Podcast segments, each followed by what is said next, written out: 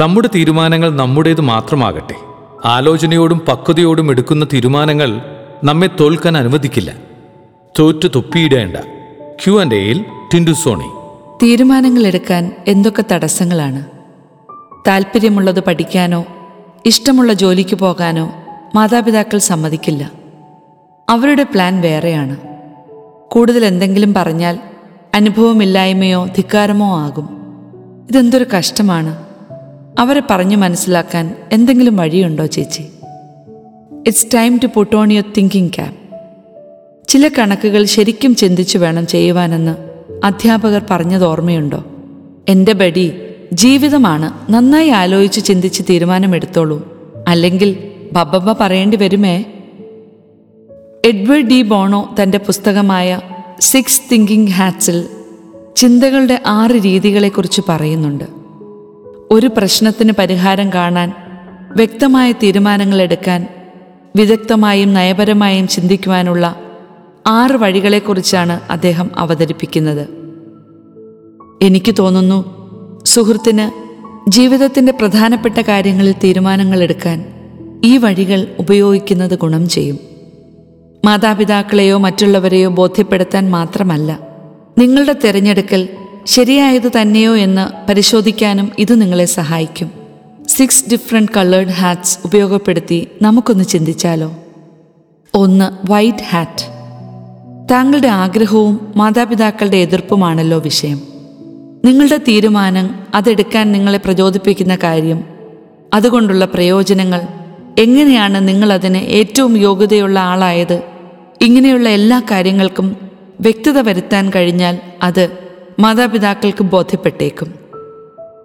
സമാനമായ തീരുമാനങ്ങളിലൂടെയോ കടന്നുപോയി വിജയിച്ചവരുമായോ വ്യക്തത തരാൻ കഴിയുന്ന ആളുകളുമായോ നടത്തിയ ചർച്ചയിൽ നിന്നോ മറ്റോ ആണ് ഇത് ഉരുത്തിരിയേണ്ടത്.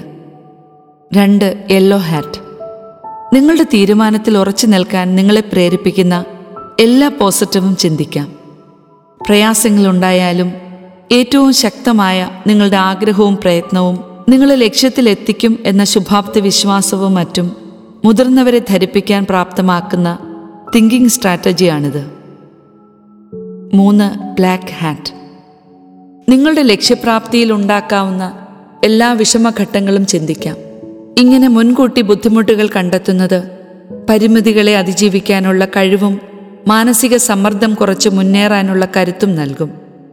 ഇതിനെക്കുറിച്ചുള്ള നിങ്ങളുടെ അവബോധം മാതാപിതാക്കൾക്ക് നിങ്ങളുടെ തീരുമാനം വെറും ആവേശമല്ല എന്ന് മനസ്സിലാക്കാൻ സഹായിക്കുന്നതായിരിക്കും.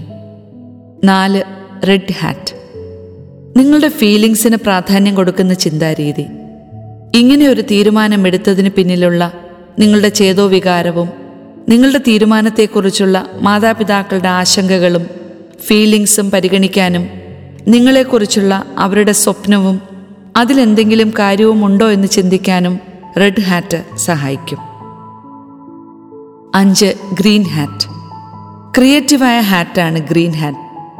നിങ്ങളുടെ തീരുമാനത്തിന് ബദലായി എന്തെങ്കിലും ഉണ്ടെങ്കിൽ അതും അതിലെത്തിച്ചേക്കാനായി നിങ്ങൾ കണ്ടെത്തിയിരിക്കുന്ന ക്രിയേറ്റീവായ വഴികളും നിങ്ങളുടെ അതിനോടുള്ള ഇഷ്ടവും അത് തിരഞ്ഞെടുക്കുമ്പോൾ നിങ്ങൾക്കുള്ള ആത്മവിശ്വാസവും ഇവയൊക്കെ മുതിർന്നവരോട് സംസാരിക്കാം.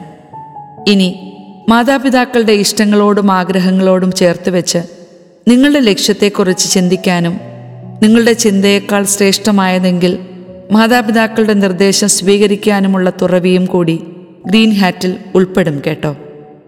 6. Blue hat. ബ്ലൂ ഹാറ്റ് ബാക്കിയുള്ള എല്ലാ ഹാറ്റുകളെയും അവലോകനം ചെയ്യുന്ന ജോലിയാണ് ചെയ്യുന്നത്. ഓരോ ഹാറ്റ് തിങ്കിങ്ങിലും കൃത്യമായ ചിന്തകൾ നടന്നോ, മാതാപിതാക്കൾക്ക് ബോധ്യപ്പെട്ടോ, അതോ അവരാണോ ശരി, ഈ ഒരു തിങ്കിങ് പ്രോസസ്സ് ശരിയായതിലേക്ക് മാറ്റി ചിന്തിക്കാനോ നിങ്ങളുടെ തീരുമാനത്തിൽ ഉറച്ചു നിൽക്കാനോ സഹായിക്കും. നാട്ടിലെല്ലാവരും തൊപ്പിവെച്ചല്ലേ തീരുമാനമെടുക്കുന്നതെന്ന് തോന്നുന്നുണ്ടോ? തൊപ്പിവെക്കണമെന്ന് നിർബന്ധമില്ല. സമഗ്രമായി ചിന്തിച്ച് ഒരു തീരുമാനത്തിലെത്തിക്കാൻ സഹായിക്കുന്ന ഒരു ടെക്നിക്ക് പരിചയപ്പെടുത്തി എന്ന് മാത്രം. പിന്നെ ദൈവത്തെ കൂട്ടുപിടിക്കാൻ മറക്കണ്ട. നിങ്ങൾ തോറ്റു തൊപ്പിയിടില്ല, തീർച്ച.